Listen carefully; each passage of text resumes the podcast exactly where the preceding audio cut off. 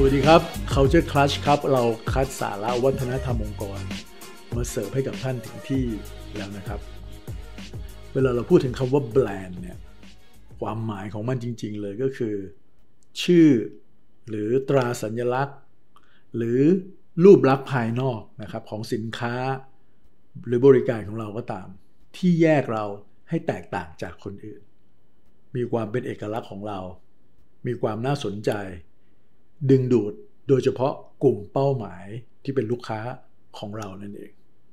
และแน่นอนถ้าสมมติว่าแบรนด์ทำหน้าที่ของมันได้ดีเนี่ยนะครับ ก็จะต้องนำมาซึ่งยอดขายนำมาซึ่งส่วนแบ่งการตลาด แล้วก็ความจงรักภักดีของกลุ่มลูกค้านั่นเองครับ ถ้ายกตัวอย่างให้เห็นได้ชัดเจนขึ้นนะครับ พอเราพูดถึง Apple อันนี้ชัดเจนมากถูกไหมฮะ ความแตกต่างความเป็นเอกลักษณ์ของเขา innovation design การลงรายละเอียด แยก Apple ออกจากคู่แข่งอย่างชัดเจน แล้วก็มีกลุ่มลูกค้าที่จงรักภักดีต่อเขาอย่างชัดเจนเช่นเดียวกัน Starbucks คุณภาพของกาแฟ บรรยากาศ ในร้านการตกแต่งสถานที่ต่างๆ ไป Starbucks ที่ไหน ประเทศไทยเซี่ยงไฮ้ซิดนีย์ซีแอตเทิลทุกที่จะได้ประสบการณ์ ที่ใกล้เคียงกัน IKEA chain store ในเรื่องของเฟอร์นิเจอร์นะครับ ชั้นนำของโลก ปัจจุบันมี 400 กว่าสาขา ทั้ง 400 กว่าที่เนี่ย มีความเป็นหนึ่งเดียวกันสูงมากนะครับ ไม่ว่าจะเป็นสินค้า concept message ที่เขาต้องการจะสื่อสารไปสู่กลุ่มลูกค้าที่มาเยี่ยม store ของเขา ความจับต้องได้ของสินค้า ความเอาใจใส่ของตัวพนักงาน ที่พร้อมให้ความช่วยเหลือ รวมไปถึงภาพของการดูแลสิ่งแวดล้อม และการดูแลค่าใช้จ่าย เงินในกระเป๋าของผู้มาจับจ่ายใช้สอยด้วย ที่ผมยกตัวอย่างสามองค์กรนี้ขึ้นมาเนี่ยก็เพราะว่าสามองค์กรเนี่ยเราคงไม่มีข้อถกเถียงกันในเรื่องของความแข็งแรงของแบรนด์เขาอยู่แล้วนะฮะแต่สิ่งที่ 3 องค์กรเนี่ยเขามีเหมือนเหมือนกันด้วยก็คือเขามี culture ที่แข็งแรงมากเช่นเดียวกันครับ เราต้องพูดได้อย่างเต็มปากเลยว่า company culture ของเขาเนี่ย ส่งผลจาก inside สู่ outside จนเป็นแบรนด์ที่ลูกค้าสัมผัสได้ด้วย เช่นเดียวกัน แล้ว culture กับแบรนด์มันส่งผลมันทำงานร่วมกันยังไง แน่นอนครับ เวลาเราพูดถึงแบรนด์เนี่ยภาพที่มาถึงเรามันจะเป็นเรื่องของ marketing มากกว่าถูกไหมฮะ หรือจะรวมไปถึงวิธีการออกแบบสินค้า การดูแลการให้บริการลูกค้าพวกนี้ แต่มันมีโค้ดคำพูดหนึ่งที่น่าสนใจมากนะครับไซมอนซีเนกเนี่ยเขาเคยบอกว่าลูกค้าจะไม่มีทางรักองค์กรของท่าน หรือแบรนด์ของท่านเนี่ยจนกว่าคนหรือพนักงงานของท่านเองเนี่ยจะเริ่มรักก่อน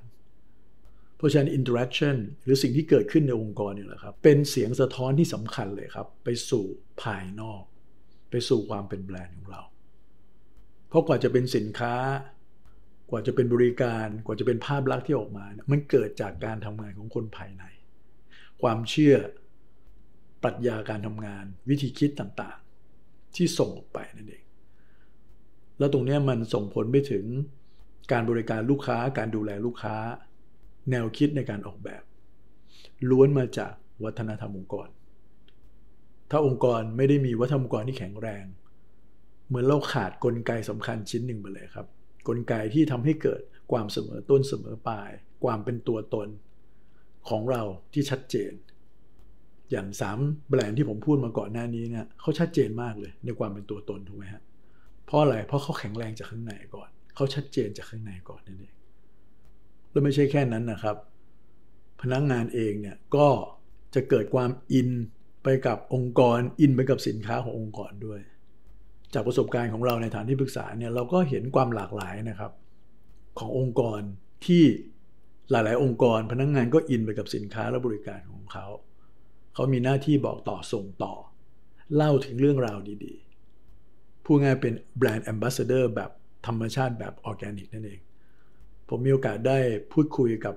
องค์กรหนึ่งใน 3 แบรนด์ที่ผมพูดมาก่อนหน้านี้เนี่ยนะครับ ได้นั่งคุยกับระดับผู้บริหารระดับพนักงงาน ตัวแทนพนักงงานของเขาเนี่ยเราพบจริง ๆ ครับว่าเขาเกิดความภาคภูมิใจในแบรนด์เขาเกิดความภาคภูมิใจในสินค้า แล้วเขาเชื่อแบบนั้นจริง ๆ เรื่องพวกนี้เราสังเกตจากแววตา สังเกตจากภาษากาย จากความเสมอต้นเสมอปลายในการพูดคุยได้เนี่ยครับเขาจะทำแบบเนี้ยกับคนภายนอกเช่นเดียวกัน แต่ในขณะเดียวกัน เราก็เคยสัมผัสหลาย ๆ แบรนด์เช่นเดียวกัน พนักงงานไม่ได้อินกับแบรนด์ขนาดนั้น เพราะ รู้ไส้รู้พุง รู้เบื้องหลัง อะไรบางอย่างนะครับ ที่มันดูแล้วอาจจะไม่ได้เป็นไปตามที่องค์กรพยายามสื่อไปหาลูกค้า หรือที่แย่ไปกว่านั้น พนักงงานบางที่เนี่ยพูดถึงแบรนด์ตัวเองกับคนข้างนอกในเชิงลบด้วยซ้ำไป อันนี้ต้องบอกว่าสาหัสมากๆเลยครับ ซึ่งเรื่องพวกนี้เราคงเคยเห็น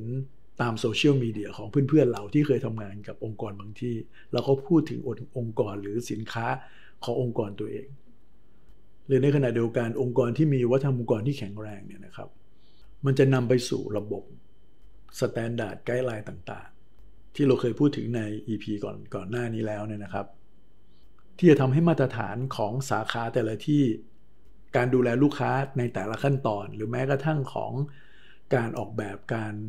นำเสนอที่ไปถึงลูกค้าเนี่ยไปสร้างประสบการณ์ที่ดี ไปสร้างประสบการณ์เดียวกัน ไม่ว่าลูกค้า จะไปที่สาขาไหน หรือหยิบสินค้าชิ้นไหนมาก็ตามวัฒนองค์กร เป็นตัวกำหนดระบบนโยบาย โครงสร้างองค์กรด้วยครับอะแล้วเราจะทำยังไงดี ที่จะให้วัฒนธรรมองค์กรภายในของเราเนี่ยมันส่งผลต่อแบรนด์ของเรา แล้วมีความเป็นตัวตนที่ชัดเจนแบบนี้ หรือใช้ประโยชน์ของวัฒนธรรมองค์กร ในการสร้างแบรนด์ด้วย อันแรกเลยครับ ท่านต้องตั้งใจสร้างวัฒนธรรมองค์กรก่อนนะฮะต้องกลับมาดูจริง ๆ ว่า วัฒนธรรมองค์กรที่เรามีอยู่เนี่ยมันเป็นวัฒนธรรมองค์กรที่เกิดขึ้นตามยถากรรม หรือว่ามันเป็นวัฒนธรรมองค์กรที่เราตั้งใจสร้างแล้ว หรือถ้าเราตั้งใจสร้างแล้วเนี่ยมันเป็นอย่างที่เราอยากให้เป็นหรือเปล่านะครับ เพราะฉะนั้นถ้าเราชัดเจนในเรื่องของวัฒนธรรมองค์กรแล้ว เราก็ต้องมีการสื่อสาร มีการเอาจริงเอาจังในการที่จะเป็นแบบอย่างในมุมของผู้บริหารนะครับ เวลาผู้บริหารสื่อสารทั้งภายในทั้งภายนอกก็พยายามเชื่อมโยงสองโลกนี้เข้าหากัน พยายามยืนยันว่าตัวตนของเรากับแบรนด์เนี่ยคือเรื่องเดียวกัน เราจะเคยเห็นนะครับว่าผู้บริหารหลาย ๆ คนในหลาย ๆ แบรนด์เนี่ยเวลาเขาพูดถึงสินค้าและบริการหรือให้สัมภาษณ์ในเชิง marketing ก็ตามเขาพูดถึงองค์กรด้วย เขาพูดถึงวัฒนธรรมองค์กรด้วย เพราะอะไรเพราะมันแยกกันไม่ออก แล้วก็ส่วนสำคัญอีกอย่างหนึ่งในการเชื่อมโยงโลกของ culture กับ แบรนด์ด้วยกันก็คือ การที่ให้พนักงานมีส่วนร่วมในการพัฒนาสินค้า ในการ feedbackในการทำให้มันดีขึ้นอีก ไม่ใช่ให้เป็นหน้าที่ของแผนกใดแผนกหนึ่ง ให้ทุกคนรู้สึกว่าเขาเป็นเจ้าของมันเขามีส่วนในการช่วยกันพัฒนา แม้ว่าเขาอาจจะไม่ได้อยู่ฝ่ายแผนกที่เกี่ยวข้องโดยตรงก็ตามและนี่เป็นเคล็ดลับของหลาย ๆ บริษัทที่เขาทำได้ดีนะครับสามแบรนด์แรกที่ผมพูดไปก่อนหน้านี้ นอกจากนี้ Netflix เองก็ตาม Google LEGO Body Shop พวกเนี้ยล้วนแต่เป็นองค์กรที่แข็งแรงข้างใน แล้วส่งออกไปอย่างชัดเจนถึงความเป็นตัวตนข้างนอกครับนั้นการทำ marketing ทำ branding ที่ดีที่สุดก็คือความเป็นตัวจริงเสียงจริง ความจริงใจที่สื่อสารความเป็นตัวเราที่แท้จริงออกไปสู่กลุ่มลูกค้าของเรานั่นเองครับทำแบบนี้จะยั่งยืนกว่าในระยะยาวครับผม ลองเอาไปปรับใช้ให้กับองค์กรของท่าน กับการสร้างแบรนด์ การสร้างวัฒนธรรมองค์กรของท่านได้นะครับ เราพบกันใหม่ใน EP หน้าครับ สวัสดีครับ